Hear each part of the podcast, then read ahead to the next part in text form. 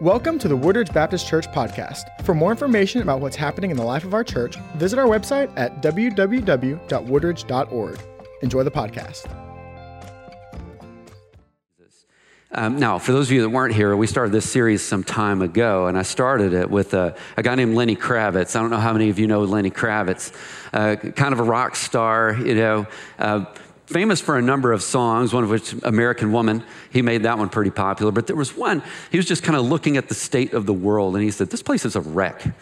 And he was kind of taking a look at his faith and seeing that the world didn't line up with what Jesus was telling us to do.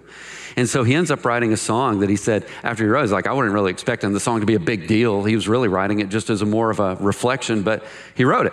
And uh, it goes like this. It goes back to 1993. He says, I was born long ago. By the way, it's Jesus, it wasn't Lenny Kravitz, right? I was born long ago. I'm the chosen, I'm the one. I have come to save the day, and I won't leave until I'm done. There's your good rhyme, right? But this was the part, this was kind of the line, this is the hook. He said, What I really want to know is, and he's talking about Jesus here, are you going to go my way? Are you going to go my way? Now, you got most of the world not going his way. Lenny Kravitz, through the voice of Jesus, is saying, this is what I want to know. Now, this, I think, is a call for the church, for the people that are the ones that say that they've given their lives to Jesus. We've been asking this question Have you really? Have you really? Uh, of the, of the 90 or so times in Scripture that Jesus is talking with people, that is in the New Testament, around 60 or so times, the people that are around him are referring to him as rabbi or teacher. And so when we talk about what it means to look like Jesus, what this means is, is that we have to put ourselves under the teaching of Jesus. This is where it starts. You, you actually cannot embody someone that you don't know. If you don't know how they think, if you don't know how they lived, then you don't know the way they go. So it's really important that you start by saturating yourself with the word. But here's the way that it happened back then, back in Bible times, for those of you who want to talk about it like that. So up until around 12 years old, kids, just so you know, here's what you would be learning. You'd be learning reading, writing, and arithmeticking. So that sounds very familiar, doesn't it? You would be learning the basics. But by 12, they would have memorized the Torah, which means Genesis to Deuteronomy. That's a pretty impressive feat, wouldn't you agree? They would have it learned, guys and gals. They would stand up in front of a crowd and they would even do these big recitations for people to watch them. I've actually been in Israel, down in Jerusalem, and watched that happen. It's actually pretty impressive. Now, from around 12 to 14 or so, meaning of age, this part was for men only. There was a school that was beside the synagogue where they would memorize the entire Old Testament. That's even more impressive to me. Often and usually by reciting it out loud. They just kept reciting it back and forth. By the time they were around 14 to 15 years old, they usually had the whole thing locked down. By the way, another little piece of trivia, let's step back. Around 12 years old back then, that's usually when they started to arrange marriages. I have a 12 year old. that ain't gonna happen. You know, now if she wants to memorize Genesis to Deuteronomy, that's great. She can go for it. But the arrangements, forget it. Now, after this time where they've memorized the entire Old Testament, what they would do is a select group. So you would have these rabbis, and the rabbis might look at somebody and go, You know what? I see great promise in you. And as a result, they would identify you and then say, I'm going to take you under my wing. And they would directly mentor them in the next stages of their development. You would be, um, they were, they were, this is, by the way, this is where we get the word disciple. You became a disciple of them. You would be interrogated about your knowledge of the Old Testament. They would quiz you about rabbinic interpret, the rabbis, how they were interpreting interpreting the Old Testament. You would master a trade, you would become good at a skill. But this was the thing the goal was to become, to become what the teacher is and to do what the teacher does. Did you catch that? Is to become what the teacher is and to do what the teacher does. Here's what this means, and I love this quote by John Mark Comer. He says, So we spend time with Jesus so that we can become like Jesus, so that we can do what Jesus did. And when you think about the ministry of Jesus, he brings these guys under his wing, he trains them up, and then he walks out into a crowd after their training, and he goes, There's a sick person over there, and I want you to go pray over them. It, it wasn't him anymore, you catch? Uh, he would look over here and there was a demon possessed man. And he'd be like, You, I want you to go and help this guy. And he was like, I'm not going to do it. I'm just kidding. He didn't do that. Can you imagine? All of a sudden, the commissioning of the ministry, Jesus starts handing it off. When? after he had walked with them and after he had trained them. It wasn't just a matter of trying to settle intellectual curiosity, it was instilling his way of life into them and then saying, Go do this. You go do this. The difference, though, and this was, this was what was big, when it came to Jewish practices, the rabbi might identify one person and say, I'm going to take you under my wing, I'm going to mentor you. Jesus was completely different. He said, Whoever wants to can come to me. Whoever wants to can come to me. This is supposed to be kind of the ebb and flow. It's just kind of, it's what you do. What you do is you think Jesus' thoughts, you do Jesus things. It's his way of life. So, this is what I've been thinking about over the course of this week. If we know how Jesus lived, and we have the Gospels, we know, then why aren't more people living like he did? That's an interesting question, and I think that there are layers to it. I think one of the layers is this I think we're more sinful than we ever want to admit. I think that's part. Of, I think that's part of it. I don't think that that's all of it. Um, I think, for example, studying Scripture is good, but I think actually utilizing Scripture for your practical decision making in your life is even better. But I think there's more. I mean, as a rule, as a rule, I think we have failed in becoming fully devoted followers of Jesus. I think we failed. Not, not just knowers of doctrine, but I think we have failed, generally speaking, in becoming fully devoted followers of Jesus. And the story of that, I think, has to do with how we use our time. It's how we use our time. It's what we're doing on a Monday and a Tuesday. There's a book called Your Future Self Will Thank You.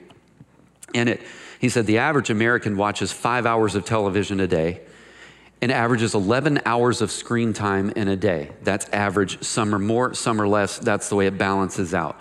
So I was doing a little bit of math here. Here's what that means if you sleep eight hours, that means that you've got about six hours left in a day to actually make eye contact with another human being and to say something meaningful or to do something meaningful. The average American house has seven digitally connected devices. A little bit of a challenge for you here. Go home and check yours out. I actually did mine yesterday, and I'm not going to tell you the number. it's 13. That blew my mind. I was like, 13? What's going on in this place? I even thought the neighbors were hacking me. You know, I immediately started blaming it on the neighbors, right? But then I started thinking, there's me, there's Wendy, there's, you know, I started going down the line. I was like, well, that, uh, that does add up pretty quickly, right? 13 devices in my home.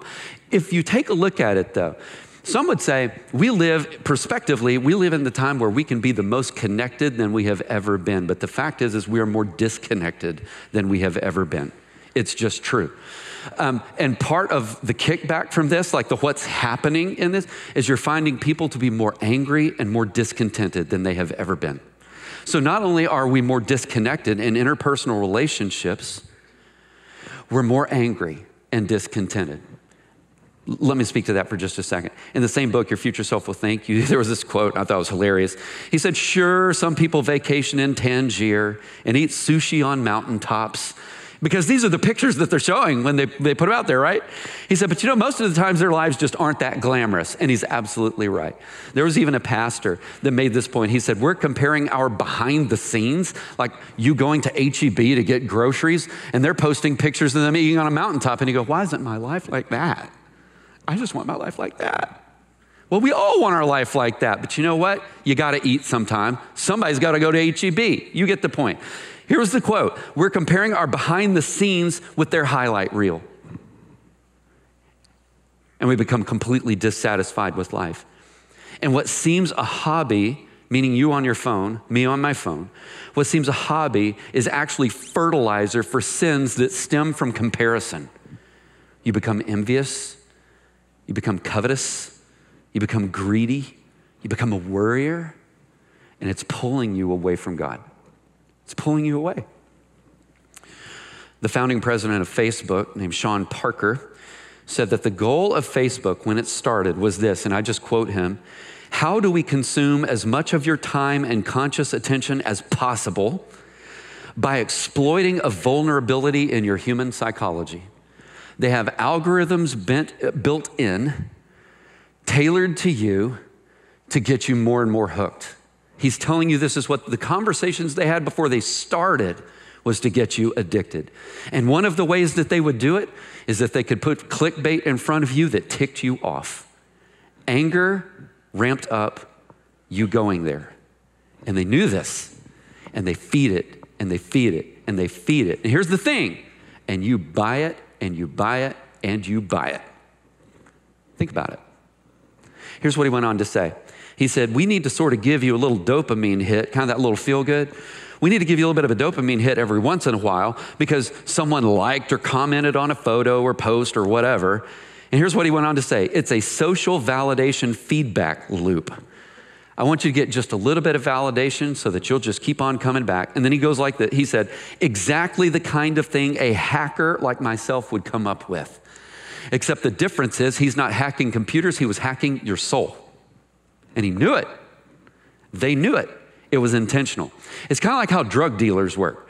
Usually, what they'll do on the front end is they're going to give you some things for free because they know that if they can get you, they got you. Here's a little something free because we know that we're going to have you on the other side of it. It's exactly the same way. And what's become as a result is extraordinary amount of time spent on things that don't build relationships at all.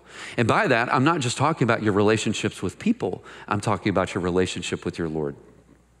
We steal time in other ways, and then we wonder why our soul is starving. Maybe, maybe it's because we're not feeding it. Maybe it's because we're not feeding it. Let me, let me be honest, friends. Having self control, that's always been hard work. You have seen this over this series where Jesus uses these words agonize in this, strive for this. This is work. This is work. But that's not a bad thing. But I will say this the distractions that we face right now, I believe, are utterly unique. I've long believed that if the internet existed in 1900, they would have had the same pornography problem back then that we do right now. It was more a matter of access than it was anything. But here's a little something to tip you off. In uh, 2022, uh, the porn industry, their revenue increased $5.9 billion from the year before. That's pretty impressive. It's not good, but it's impressive. Nothing new about pornography, my friends. It's just that the access changed the game. And I want to give you some perspective here. Just between the years 2015 and 2017, and let me just give you the quote here humans watched a total of 1 million years of pornography on one website between 2015 and 2017. Can we agree we have a problem? And it's not just a pornography problem. It's just we have a problem with devices in general. Let me, let me, so it got me thinking, you know, Justin Martyr, he was an early Christian thinker. He was an apologist of the Christian faith. And one of the things that he said, he named four challenges for the early Christians, he said, that would steal their relationship with Jesus. Here was one sexual immorality, magic, wealth, and hate. Andy Crouch was looking at Justin Martyr's list and he said, You know, I think if we remove magic and replace it with technology, the rest of the list seems about right. Seems about right. So it got me wondering. We, we, we give ourselves to all kinds, our schedules are so full. I thought I would get an amen when I said that. Our schedules are so full and our souls are so starved. We're starving. And so it got me thinking we participate in watching TV, and there's nothing wrong with chilling. There's nothing wrong with that. Don't, don't, don't think I'm going there. But it got me thinking how many times does the average person go to feed their soul, like at church or to worship? Well, 20% of Americans attend church every week. 41% of Americans maybe once a month. 57% of Americans basically never. That's where we're at. So, on the one hand, we have people looking at the world and going, this place is a train wreck. And it absolutely is. All you have to be is minimally observant. But what they're not doing is looking at the pattern of their life and saying what needs to change. Commitment needs to change. Neil Postman, who years ago used to be kind of a social commentator kind of thing, one of the things he said, and this was decades ago, we are a people on the verge of amusing ourselves to death. And he was absolutely right. Now we've just, we've just ramped, we put it on steroids. He was absolutely right. So, how do we deal with this? One, I think, is we follow some advice from Paul. You know, if you were to look at Romans uh, chapter 6, he talks about the, the power that the body can have over you. And what he said is you actually have to beat it into submission. And it's the exact same thing. And the only way that you can do it is by reorienting your life. You learn to say no to the impulses of your body in every area. You never do something simply because it's something that you want. You always let the will of God have the final say. But some of us have these habits that are so ingrained, is like you are going to have to set. I was thinking about this week. Uh, Avery, my oldest, uh, this summer she worked for Pine Cove City. And what she did was she would go to a church. They would actually set the camp up around the church. They would run the camp the whole week. At the end of the week, they would break it down. They would go to another church. They would get over there. They would set it up. Now, this is the way it worked for them, though. Um, she did not get to have her phone this summer except for a little bit of a window on a Saturday afternoon once they had gotten all of their work done. She got to call us and say, Hey, I'm just checking in. Hey, how'd the week go? And we'd talk about the week and we'd visit a little bit with each other. And then she hung up and she had to get back to work. There was something interesting as she got to the end of the summer. We, she and I were talking after she got back and before she headed off to college.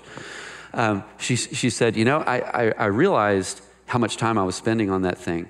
Um, but once they literally took it away from me, I had a completely different set of habits and I realized how much I didn't want it anymore. Isn't that great? Says, so instead of like trying to live vicariously through social media, I've decided to actually just go have a life. That's a brilliant insight. Maybe we should all listen to her wisdom. Maybe we should. Because here's why there's been a soul toll. There's been a soul toll. We are distracted, and generally speaking, we are spiritually unwell. Generally speaking. Uh, let me quote again your future self will thank you. Here's what he said Once you have conditioned your brain to require constant entertainment, quieting your soul to commune with God becomes nearly impossible. We can't even hold a thought for 10 seconds. Let me ask you this question. Don't raise your hands, please. How many of you have a hard time finishing your prayer? You start, you're 15, 20 seconds in, and then phew, you're gone. And you're so far gone after several minutes that you can go, wait, did I start? All right, I think I started praying, but I can't remember. What did I even say? Have you ever found yourself there? And the reason that it's that way, not just in sense of your prayer life, we're having the same problems in our relationships husbands and wives, parents with children, children with parents. It's gotten to the point that if we don't communicate in like a one second blip, we've already lost each other. This is why. Is because it literally re- rewired your brain. And this is what got John Ortberg, who was a California based pastor and writer, he was talking about a guy that changed his life. It's Dallas Willard.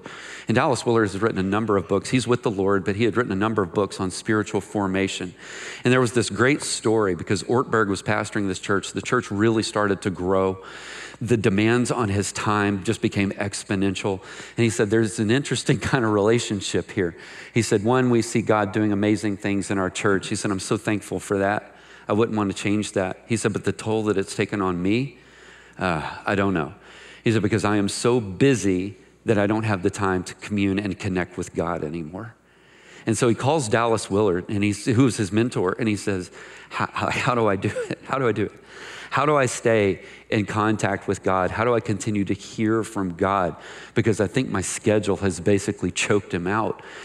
And the answer that Dallas Willard gave him was this He said, You must ruthlessly eliminate hurry from your life.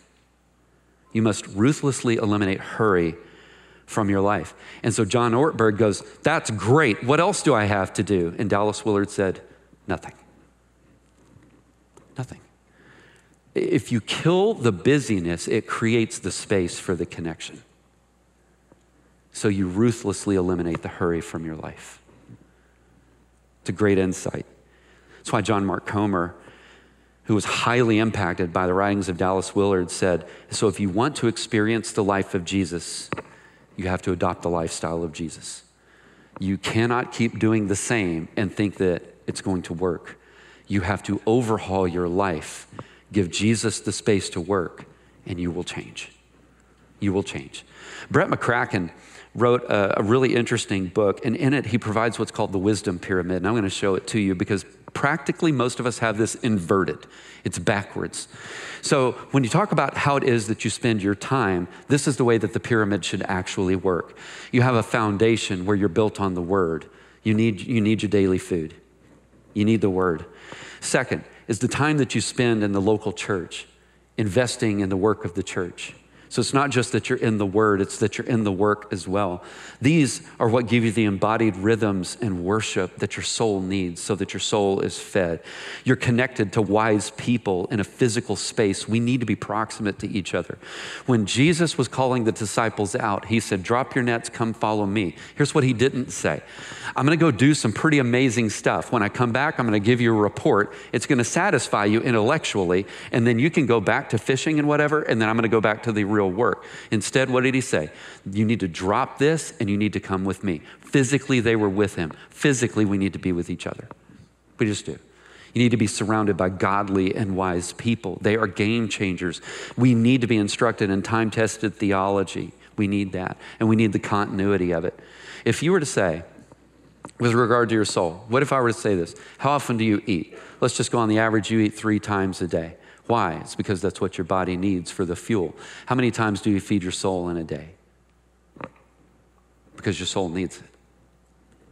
We don't deprive ourselves of the physical needs. We don't need to deprive ourselves of the spiritual needs. You be in the Word, you be in the church. We need to be out to experience. And, and when you look at, at, at, Romans, you know, Paul says that you can see the invisible attributes of God through creation. We need to be out without distraction, seeing the beauty of the world and soaking it up, and you will be connected to God. To show gratitude for all the things that He's given in the world that we have, and to enjoy the beauty of it. If we don't have the space for it, we won't have the gratitude for it either. Books, and I mean good books, not bad books. We need to spend time in books that are filled with wisdom. Some of us are buying books that's filled with trash and we're entertained, but it's not necessarily feeding our soul. And then only at the top do you see the internet. Now, some of that is unavoidable, and I get it. Some of you work, you have to be on your computer. Trust, I'm not knocking you for that. I'm not saying anything like that. I'm talking about the unhealthy trends that come with it. You know, so you need to be looking at sources that are good sources. Sometimes we're just searching because for the sake of searching. The next thing you know, it's four hours later and you're reading a bunch of trash. There's a better way to use your time and using social media sparingly. I actually put the original Twitter up there. I should have put X because, you know, it's been renamed. You get the idea, right? That's at the top. Here's the problem. What we've done with our time is we've taken the pyramid and we flipped it. And then you look around and you say, there's chaos, there's disorder. You have more people dealing with suicide and suicidal ideation. You have higher levels of anxiety. You have higher levels of depression. And you have souls that are flat empty. Maybe it's time to change things. Maybe it's just time to change things. Notice a pattern in Jesus' life. I'm going to give you a couple of examples here from the Gospels. In Luke chapter 5, verses 15 and 16, despite Jesus' plea that his miracles be kept secret, the news about him spread all the more so that crowds of people came to hear him and to be healed of their sicknesses. I'm going to be honest with you, I'd go, wouldn't you? But Jesus often withdrew to lonely places and he prayed. Often. Often. In Luke chapter 6, verses 12 and 13, Jesus went out to a mountainside to pray, and he spent the night praying to God. And when morning came, his, he called his disciples to him. Do you see a trend here in the life of Jesus just yet? He withdrew, he got quiet, so he could hear God again. He withdrew. Matthew 14, 13. When Jesus heard that John the Baptist had been beheaded, he withdrew by boat privately to a solitary place. On the one hand, he's going up to the mountains. That's probably where I would go. Next thing you know, he's out in a boat. Do we have any boat owners out there? It's a good way to get away from people. But so you can hear again. Notice in this case, Jesus got some space because he was grieving. John the Baptist is dead and he's just hurting. He's hurting. And what was his reaction? I need to talk to my father. Even Matthew chapter 14, verse 23, after Jesus had dismissed the crowds, he went up on a mountainside by himself to pray. And when evening came, he was still there alone. You see these patterns in the life of Jesus, and they're given to us for a reason. If we want to be like him, we do the things that he does. We do the things that he did, and it changes us. It changes us. It literally goes to the interior of your soul, it breaks it down, and it builds something else up that is new and beautiful. See, I, I, we can't see our time in prayer and confession and scripture and service to each other as just one more thing that I got to do. We can't see it like that. We have to see it as an absolutely essential part of our life so that we can live the life abundant that He said He wanted to give us. It's just our way and His way aren't the same. So, who's going to win? Who's going to win? If you notice in the scripture that I was reading to you this morning, Jesus made the time to listen to the Father, He made time to receive from Him.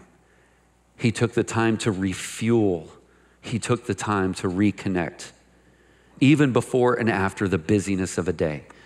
If you were to look at John chapter 4, there's this famous story, the woman at the well. Some of you have heard it. Jesus has already been ministering all day. And the way it describes it is he comes up to the well, and when he comes to the well, it says he sat down. That's actually probably not the best way to treat the Greek there. It's probably more like this He is so exhausted that when he finally gets to the well, he drops to the ground. Have you ever been that tired?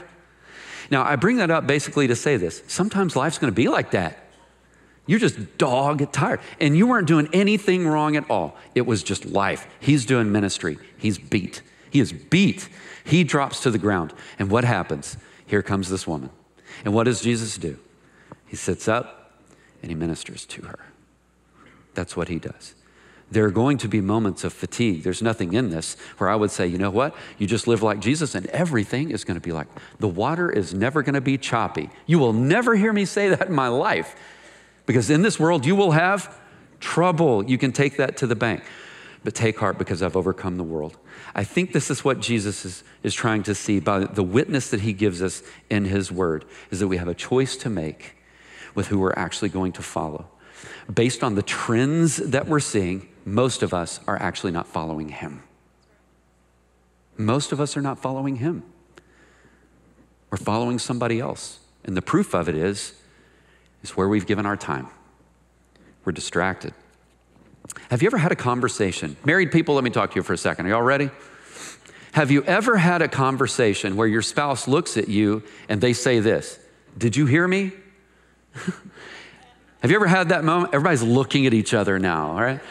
Did you hear me? And then you're sitting there going, Of course I did. And then you just hope to the good Lord they don't ask, what did I say? what did I say? Oh, you know what you said. You know what you said, girl. Okay, here's the reason that I'm bringing it up is because if we are so distracted because we have so packed our schedule out, I can't help but think that maybe God feels the same way. Are you hearing me? Are you listening? What did I say? This morning is is really a morning of a decision point, isn't it? And if, if what you have going on in your life is that you've, you've got the rhythms built into your life where the Holy Spirit can be deeply at work in you, and that you are really embodying the way of Jesus, right now I'm giving you encouragement. Keep going the way. Keep going the way. But maybe this morning, what you do is you look at it and you go, I, I have absolutely choked him out of my life. There's a reason I don't feel him.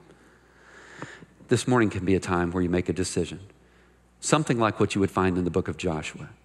As for me and my house, today we will serve the Lord. We hope you have enjoyed the podcast. For more information about our church, visit www.woodridge.org.